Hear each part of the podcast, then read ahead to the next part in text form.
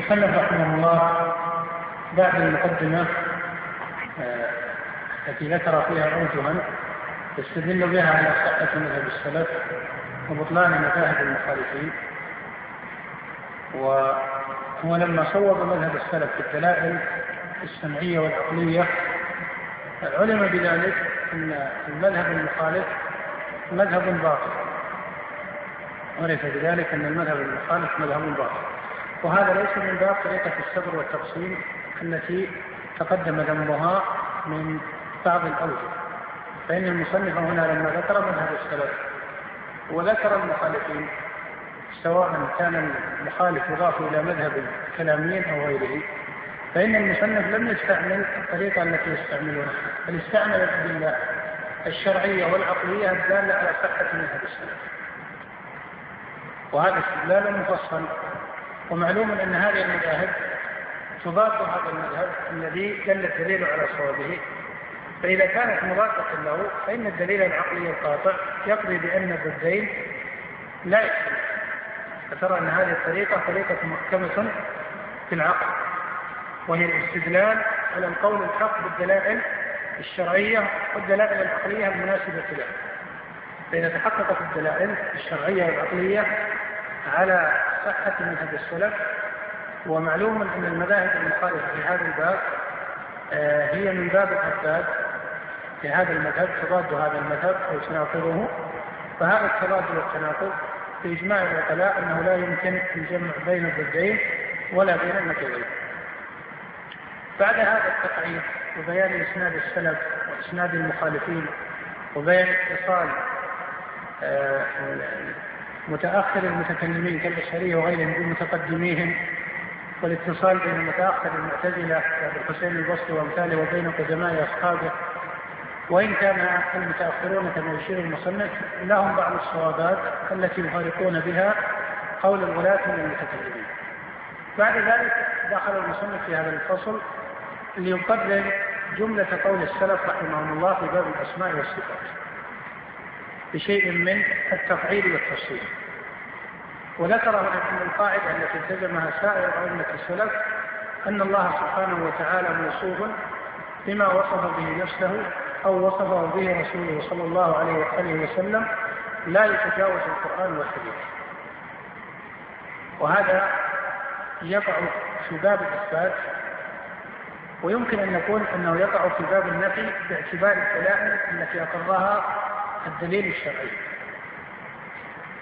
ذلك أن الطريقة القرآنية النبوية التي عليها السلف رحمهم الله أنه في ذكر صفات الله فإن الغالب فيها في الاستعمال ذكر الصفات المثبتة على التفصيل، وأما باب النفي فإنه يذكر مجملا، فهذا هو الغالب على الطريقة القرآنية النبوية، التفصيل في الإثبات والإجمال في النفي.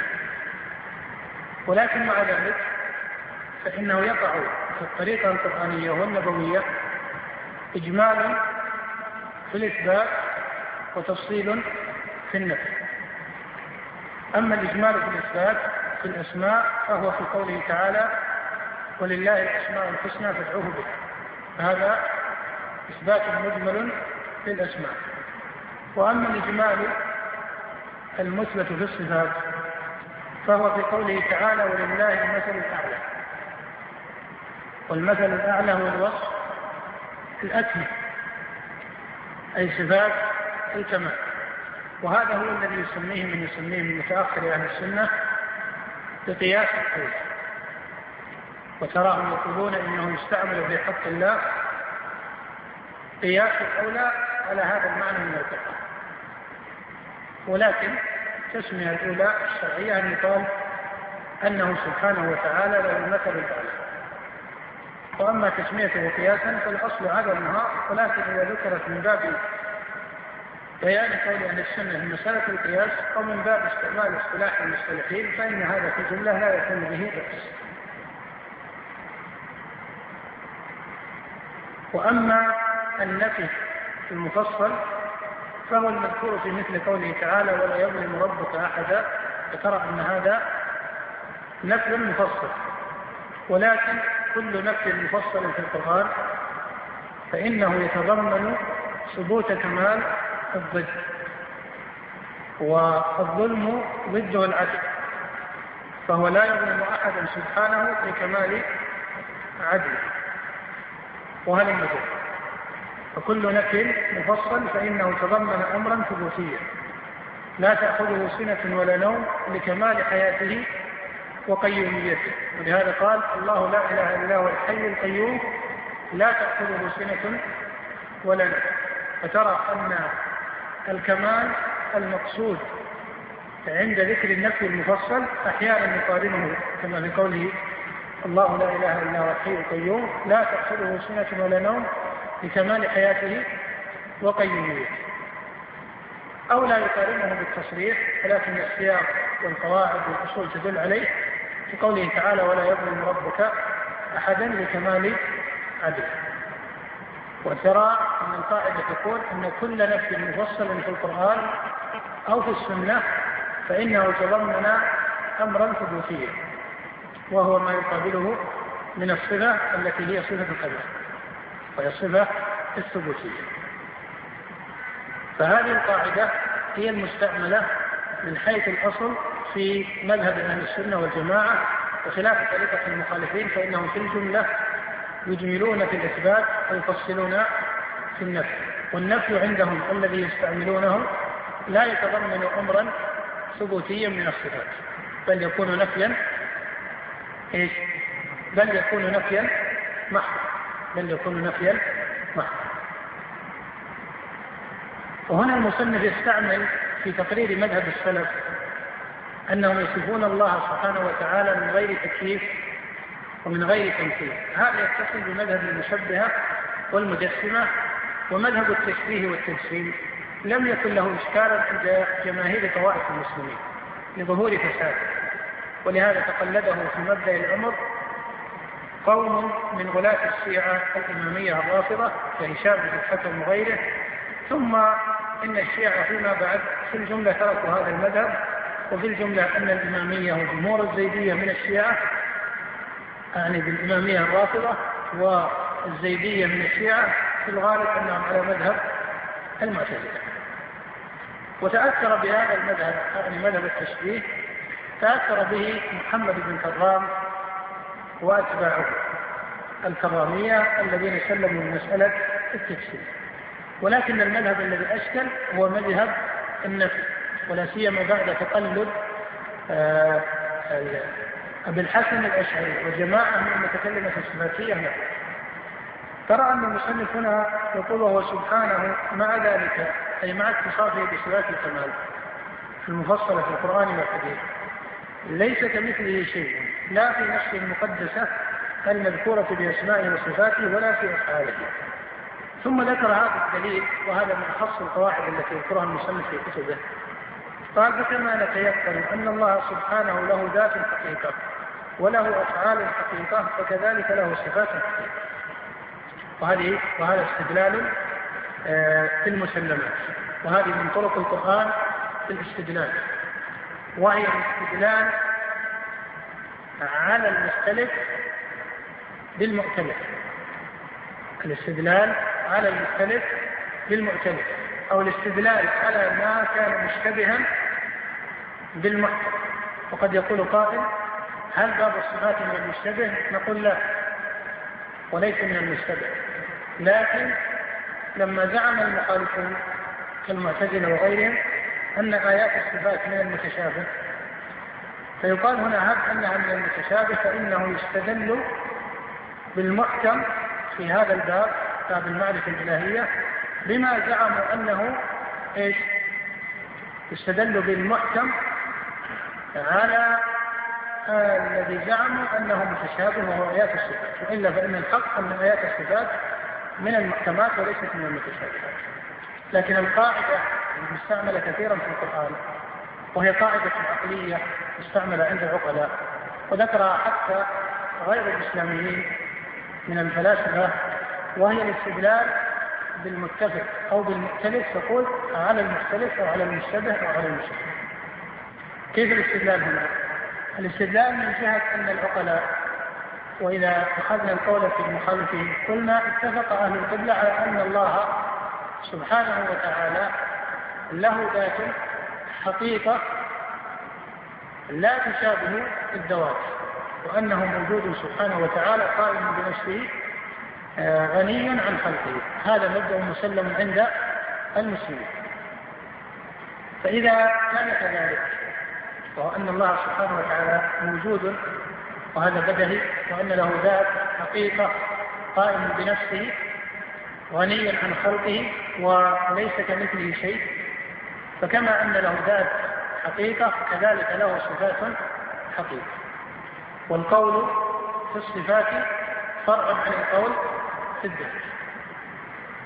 فمن قال أن إثبات الصفات يستلزم أن تكون كصفات المخلوقين، قيل له إن الصفات تابعة للذات، فكما أن الذات لا تشابه ذوات المخلوقين والمحسدات فإن الصفات تكون كذلك.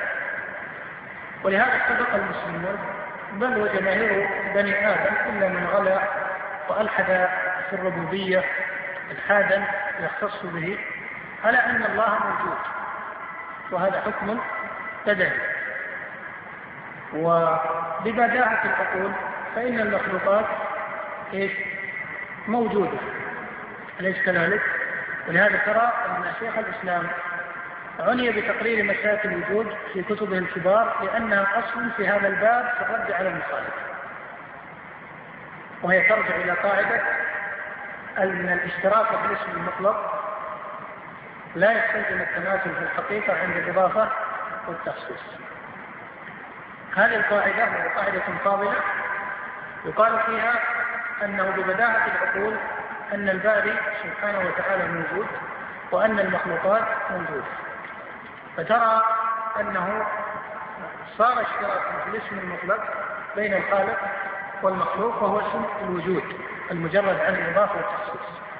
فإذا قيل وجود الله صار لائقا به ليس كوجود خلقه، وإذا قالت قيل وجود المخلوقات صار هذا مناسبا لها وجود أو وجودا ناقصا قاصرا. ولهذا كان وجوده سبحانه وتعالى باتفاق المسلمين وعامة بني آدم أنه واجب الوجود، وسائر المخلوقات ممكنة الوجود. فهذا أوجب الاتفاق بالاسم المطلق في الوجود أن يكون الوجود كالوجود. الجواب إيش؟ في البداهة العقلية. فإذا كان كذلك فما الغرض هنا؟ هل المخالف يناقش في مسألة الوجود؟ الجواب لا، ولكننا نستدل بإيش؟ بالمؤتلف أو المتفق على ما زعموه مختلفا أو مشتبه. فيقال القول في السمع والبصر مع المعتزلة كالقول في إيش؟ في الوجود.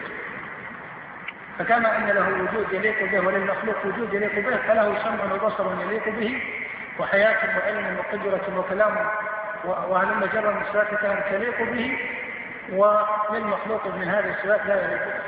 والاشتراك في الاسم المطلق لا يستلزم التماثل في الحقيقة عند الله والتخصيص، إن زعموه مستلزما. قيل يلزمكم هذا في اسم ايش؟ يلزمكم هذا في اسم ايش؟ في اسم الوجود. لهم بعض الجوابات المتكلفة التي كما قال المصنف لا تزيد الأمر إلا شيئا. منهم من قال إن الوجود مقول بالاشتراك اللفظي، هذا ليس الجواب، لأنه لو صح هذا الجواب والذي زعم الراجع أنه قول لأبي الحسن وهو غلط عليه ليس من أقواله، لنزل أن وجود الله لا يوجد، أن المشترك اشتراكا لفظيا لا يفقه معنى بنسبة أخرى من المعنى المقابل، كما تقول المشتري المقابل من بائع وتقول المشتري الكوكب، وتقول سهيل بن عمر وسهيل الكوكب، وهذا المجال. فالتخلص من هذا الإشكال أو من هذا الاستدلال حقيقة ليس عندهم تخلص منه إلا بمقالات تزيد الأمر شدة وضلالة. فإذا هذه قاعدة لها هذا المثال، هذه قاعدة لها هذا المثال، وهي أنه يستدل بإيش؟ بالمتفق على المختلف. ومثله الاستدلال في القرآن بمسألة الربوبية على مسألة الألوهية. لما؟ لأن المشركين كانوا يقرون بالربوبية في الجملة ويخالفون في الألوهية. فهذه قاعدة أن المخالف يخاطب بالأصول اللي يقر بها تستلزم التسليم بما ينازع فيه. ولهذا لو قيل عن هذه القاعدة تضطرب قيل الجواب لا. فما من طائفة نقول ما من طائفة من طوائف أهل البدع، سواء كان ذلك في مسائل النظر أو في مسائل الإرادات والأقوال والتصوف، بل ولا طائفة من طوائف المشركين من أهل الكتاب أو غيرهم إلا ويقرون بما هو من المقدمات أو النتائج التي تستلزم الإقرار بما جاء في القرآن والسنة. ولهذا ترى أن النبي صلى الله عليه وسلم لما كتب إلى هرقل كتب إليه واستعمل في كتابته أو استدل في كتابته بقوله تعالى: يا أهل الكتاب تعالوا إلى كلمة سواء بيننا وبينكم. فهكذا كل قوم في مناظرتهم أو مخاطبتهم يخاطبون بأصل يسلمون به، وهذا الأصل تجده يستلزم التسليم بما يخالفون فيه. وهذه قاعدة فاضلة مضطربة مع سائر المخالفين من أهل البدع أو حتى من طوائف الكفار. قد يكون قائل، قد يكون الخطاب مع المجوس أو مع المشركين وأهل الكفر، هكذا يكون. فإن من يقر بوجود الله فهذا الإقرار بالوجود يستلزم الإقرار بإيش؟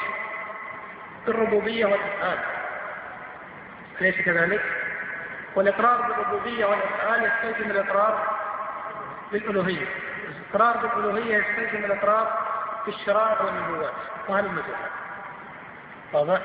وهذا هو المقصود كثيرا في القرآن في مسائل الاستدلال، وهو أنه يستدل مثل قوله تعالى: وضرب لنا مثلا ونسي خلقه قال من يحيي العظام والهرمين قل يحييها الذي انشاها أول مرة. بمعنى أن الذي قال من الكفار من يحيي العظام والهرمين يقر بأن الله هو الذي انشاها أول مرة. فإذا كان يقر بأنها انشأت من العدم على غير مثال سابق لها، فكذلك من باب الأولى أن تعان إذا كانت إيش؟ رميما بقي أصل معدته، أليس كذلك؟ هذا من باب إيش؟ دلالة الأولى. فترى أن الاستدلال بالمختلف على المختلف عند المخالف إن كان في نفس الشريعة ليس مختلفا يحصل هذا التحصيل، بل هو في كثير من الموارد يحصله بطريقة إيش؟ بل هو في كثير من الموارد يحصله بطريقة الأولى. أي ترى أنه عند التحقيق أن الذي خالف فيه أولى في الثبوت مما مما إيش؟ مما وافق فيه. ترى أن الذي خالف فيه كمخالفة الكفار الذين قالوا من يحيي العظام والهرمين، إثبات إعادة النشأ لهذه العظام أولى في الظهور العقلي من إثبات إيش؟ النشأة الأولى، وهم يقرون بالنشأة الأولى. فترى أن هذا الاستدلال أحيانا يحصل الحكم بطريق الأولى، وأحيانا بطريق التساوي، وأحيانا بطريق التساوي، ولا يكون قاصرا في حال من الأحوال. هذه قاعدة فاضلة يستعملها المصنف كثيرا. وترى أنه في الرسالة التدميرية استعمل هذه القاعدة في أصلين، فقال الأصل الأول أن القول في الصفات كالقول في الذات. هذا يخاطب به الجهمية والمعتزلة الذين يكون سائر الصفات، لأن الجهمية والمعتزلة يثبتون لله ذات تليق به لا تشابه ذوات المخلوقين فيقول يجب أن يثبت له صفات تليق بنفسه بذوات أو صفات المخلوق. الأصل الثاني عنده في رسالة المرية لما قال أن القول في بعض الصفات كالقول في البعض الآخر. كيف هذه القاعدة؟ في من يسلم ببعض الصفات كالأشاعرة الذين سلموا بالحياة وكلام البصر والسمع والهادى والعلم والقدرة، وسلم قدماؤهم وأئمتهم بغير ذلك من الصفات الخبرية وأمثالها. فهذا الذي اتفق الأشعرية فيه مع أهل السنة يدل بنفسه على ثبوت ما نادع فيه، يدل بنفسه أي هذا المتفق المختلف يدل على ثبوت ما نادع فيه أهل السنة. القول في بعض الصفات أي القول فيما أثبتتم كالقول فيما نفيت. إن قلتم هذه الصفات السبع التي اتفق عليها الأشاعرة وقررها المتأخرون، إن قلتم ثبتت بالسمع فالسمع أثبت إيش غيره، وإن قلتم ثبتت بالعقل قيل العقل دليل وعدم الدليل المعين ليس دليلا على العدل، فعندنا دليل آخر وهو السمع. إلا إن قالوا إن القرآن ليس دليلا فهذا مقام آخر يدل على زيغ وزندق. وأيضا فإن العقل إيش يدل على غير هذه الصفات السبع. قد كان الأشعري وهو إمام المذهب يثبت العلو بالعقل وأثبت الرؤية بالعقل وأهل المجد، فالعقل لا يقتصر على هذه الصفات السبع، بل العقل يدل على بعض الصفات أظهر من دلالته على بعض هذه الصفات السبع. هذا الأصل. فهذه قاعدة غالب القواعد عند شيخ الإسلام ترجع إليه، وهي قاعدة قرآنية وهي قاعدة عقلية مقررة عند العقلاء، وهي الاستدلال بالمختلف وبالمتفق على المختلف. ونقول هذه قاعدة مختلفة في دين الإسلام في مسائل أصول الدين، أن كل من نازع في أصل من أصول الدين من الكفار، نقول أن كل من نازع في أصل من أصول الدين من الكفار أو غلط فيه من طوائف أهل القبلة، وإن كان الكافر يكفر بالإسلام جملة، لكن قد يكون اختصاصه بتعيين شيء ما.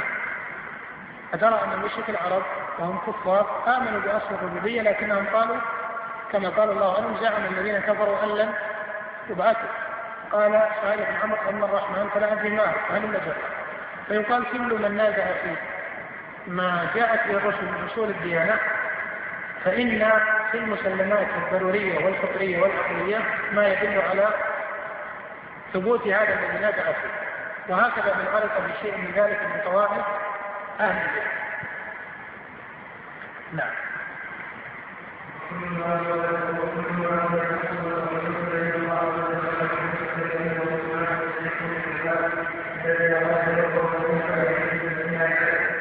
ويمتنع عليه الحدوث بامتناع العدل، وهذا أخذ درجات الاستدلال العقلي، أنه سبحانه وتعالى منزه عن الحدوث لأن الحدوث يستلزم سابقة العدل، والرب سبحانه وتعالى يمتنع عليه العدل.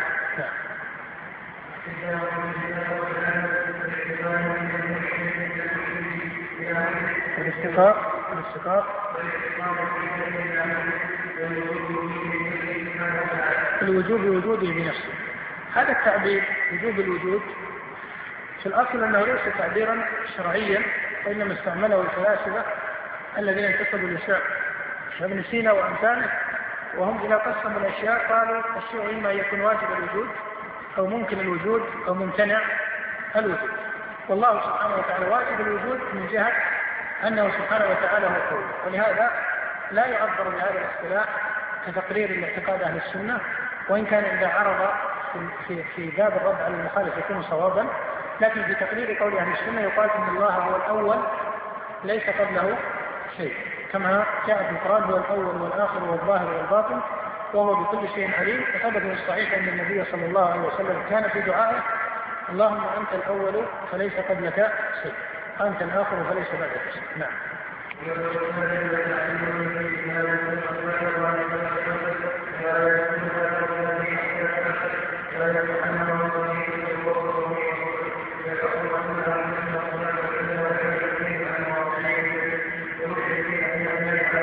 ويلحد في أسمائه وفي أسماء الله وآياته أن يميل بها عن الحق الذي قصد بها أن يميل بها عن الحق الذي قصد به.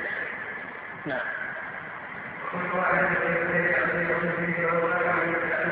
نعم هذه قاعدة عند المسلمين أن كل واحد من فريقي التعطيل والتمثيل فهو جامع بين التعطيل والتمثيل.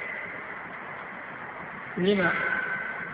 لأن نفاة الصفات الذين هم المعطلة سواء كان نفاة الصفات نفيا محضا كالجهمية وأئمة المعتزلة أو نفوا ما هو من الصفات الصفات الفعلية عند الأشاعرة، يقال إنهم لم ينفوا هذا النوع من الصفات بتقريرهم هم إلا لأنهم ظنوا بل أوجبوا أن إثباتها يستلزم التشبيه، أي امتنع عندهم ثبوت هذه الصفات إلا مشابهة للمخلوقين، فهم شبهوا أولا وعقلوا آخر، وإلا لو فقهوا فإن هذه الصفات اتصف الرب سبحانه وتعالى بها، وببداهة العقول يعلم امتناع أن يكون الباري سبحانه وتعالى مشابها لشيء من المخلوقات، فإن من عرف الله حق معرفته وعرف أنه ليس كمثله شيء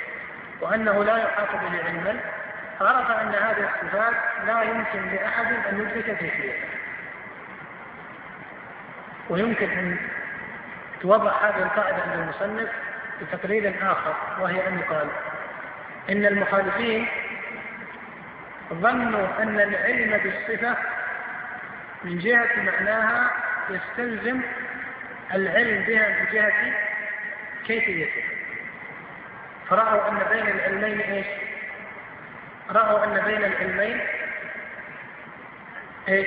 تلازم، رأوا أن بين العلمين تلازم في هذا، هذا التلازم الذي ظنوه هو محل الوهم عنده، وإلا لو حققوا الفرق بين العلم بالمعنى والعلم بالكيفية كما عليه السلف رحمهم الله لما تحصل لهم هذا الإشكال، فإنك ترى أن مسألة التشبيه فرعا عن العلم بالكيفية وليس كذلك، دعوى أن هذا بالذات تشبيه أليس يدل على أن الكيفية معلومة؟ يدل أو لا يدل؟ يدل. فمن قال أن إثبات العلم الجهمية يدل على التشبيه أو يستلزم التشبيه أو أن إثبات اليدين يستلزم التشبيه قيل هذا فرعا عن إمكان العلم بالكيفية، إلى هذا الحكم فرع عن إيه؟ إمكان العلم بالكيفية، والعلم بالكيفية علم ممتنع، فلا بد من التفريق بين العلم بالمعنى والعلم بالكيفية، ولهذا ترى أن مالك رحمه الله صار قوله قاعدة في هذا لما قال الاستواء معلوم، فهذا علم بإيش؟ هذا علم بالمعنى. قال والكيف مجهول، هذا نفي للعلم بالكيفية، فمن فرق هذا التفريق وهو الذي التزمه أئمة السلف وترى حقهم العقلي والشرعي في هذا التقرير، أما أنه حق شرعي فلأن الله أخبرنا بهذه الصفات ولم يخبرنا بإيش؟ بكيفيته،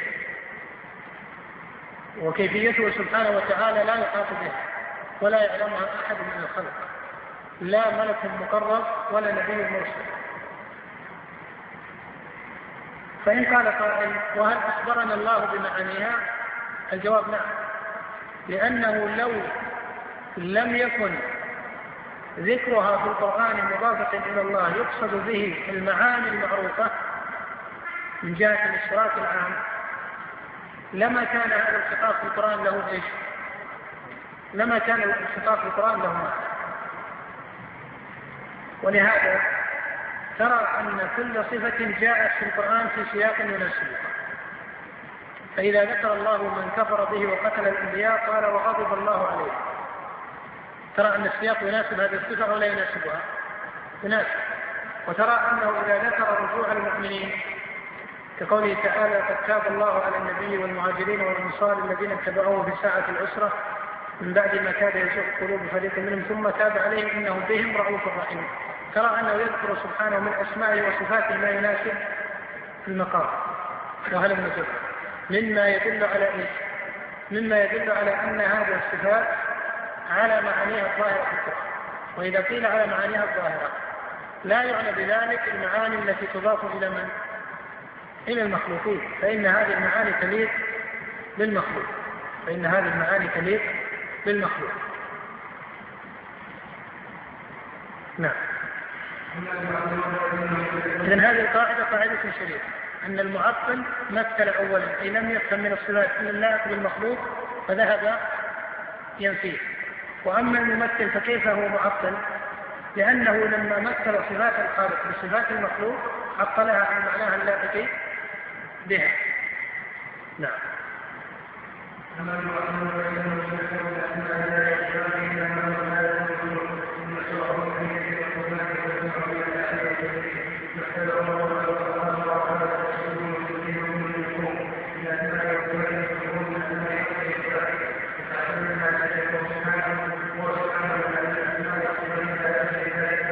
لهذا نزعة التشبيه نزعة التشبيه هي موجودة عند المعتزلة في باب الصفات، من جهة أنهم لم يفهموا من الصفات إلا تشبيه، ومن جهة الإقرار. ولهذا ترى من قواعد المعتزلة الكلامية أن الأجسام متماثلة، وأن كل من اتصف بصفة فإنه يكون جسما والأجسام متماثل، وهذه قاعدة ليس لها اعتبار.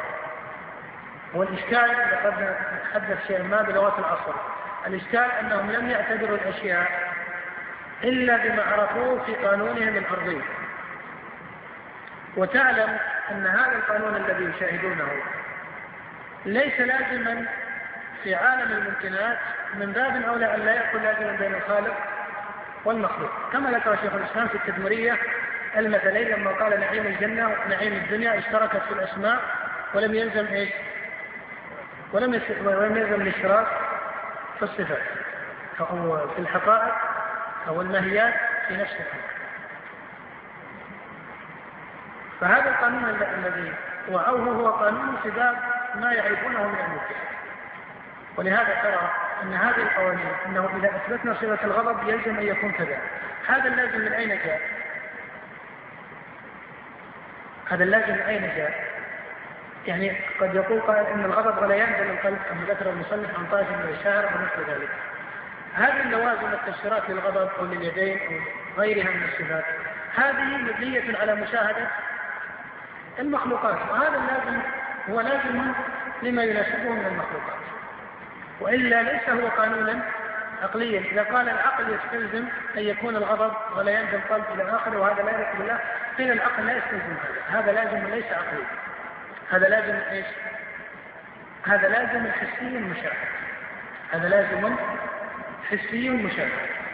ولهذا لو أخذنا هذا الجسم وقيل أن هذا الجسم إذا أطلق يستقر ما لا يشتغل إلى السوء، لقال قائل أن هذا مخالف إيش؟ يقول قائل هذا مخالف العقل، وليس مخالف العقل. صحيح أن الضابط العقلي عند الناس الآن أن هذا الجسم إذا أطلق سقط إلى إلى الأسفل، لكن هل هذا لازم عقلي؟ لا، هذا لازم حسي مشاهد. ولهذا إذا تجاوز قوم بعض المحيطات الأرضية التي تثبت فيها هذا النوع من الحركة تجد أن هذا الجسم إذا أطلق قد يصعد أو قد يذهب يمين أو شمال أو قد يثبت في مكان، أليس كذلك؟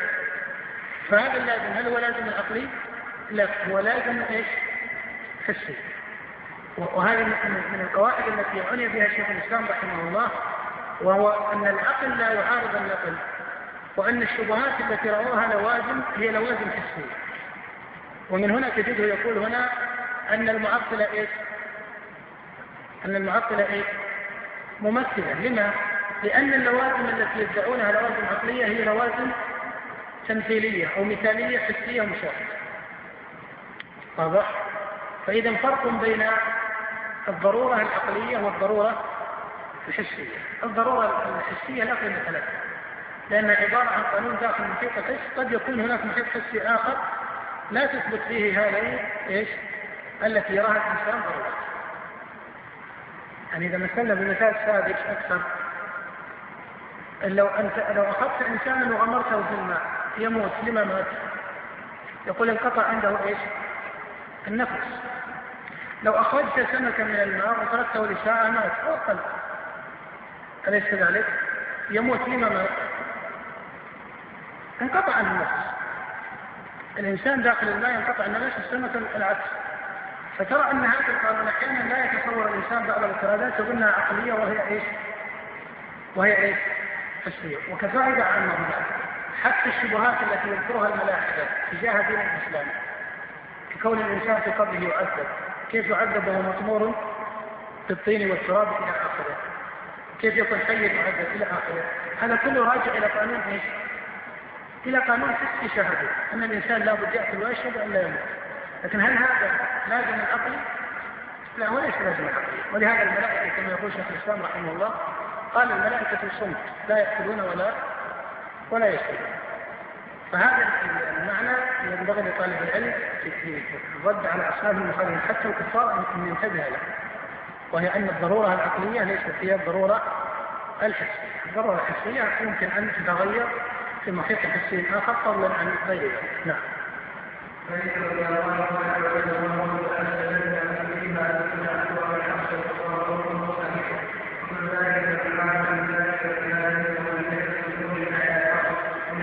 نعم. إلا ما يعرفه من ما يسميه ضرورة عقلية وهي في نفس الأمر ضرورة إيش؟ حسية. إذا قال لو كان فوق العرش لكان مساويا لكان محتاجا إلى آخره، لأنه مشاهد أن الإنسان إذا كان على السرير أو على الدابة أو على السفينة أو غير ذلك فهو يعتبر الشواهد الحسية ويريد أن يمثلها ويمثل صفات الله بها. هذا هو معنى قول الشيخ الإسلام أن المعطل ماذا؟ ممثل. نعم. وهذا اللازم أي هذا اللازم الحسي الذي زعم المخالفون أنه لازم إيش؟ عقل، ولازم حسي وليس لازما عقليا. نعم.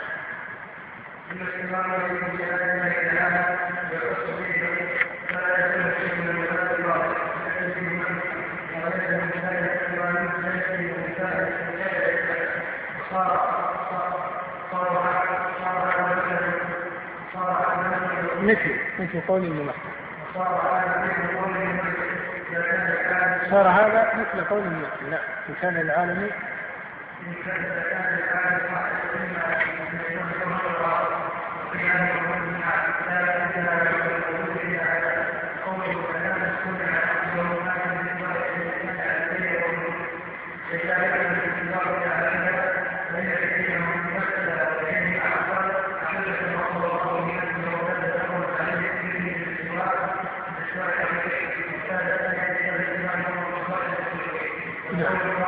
وهذه قاعدة اللغة تلاحظونها، وهي أن اللوازم التي يسمونها لوازم ما صح منها فهو لازم إيه؟ ما صح منها فهو لازم. وهذا معنى قول شيخ الإسلام رحمه الله أن كل معطل ممثل، لأنه استدعى لوازم حسية مثالية جسمانية محدثة وأوجب أن تكون مختلفة في صفات الله. نعم.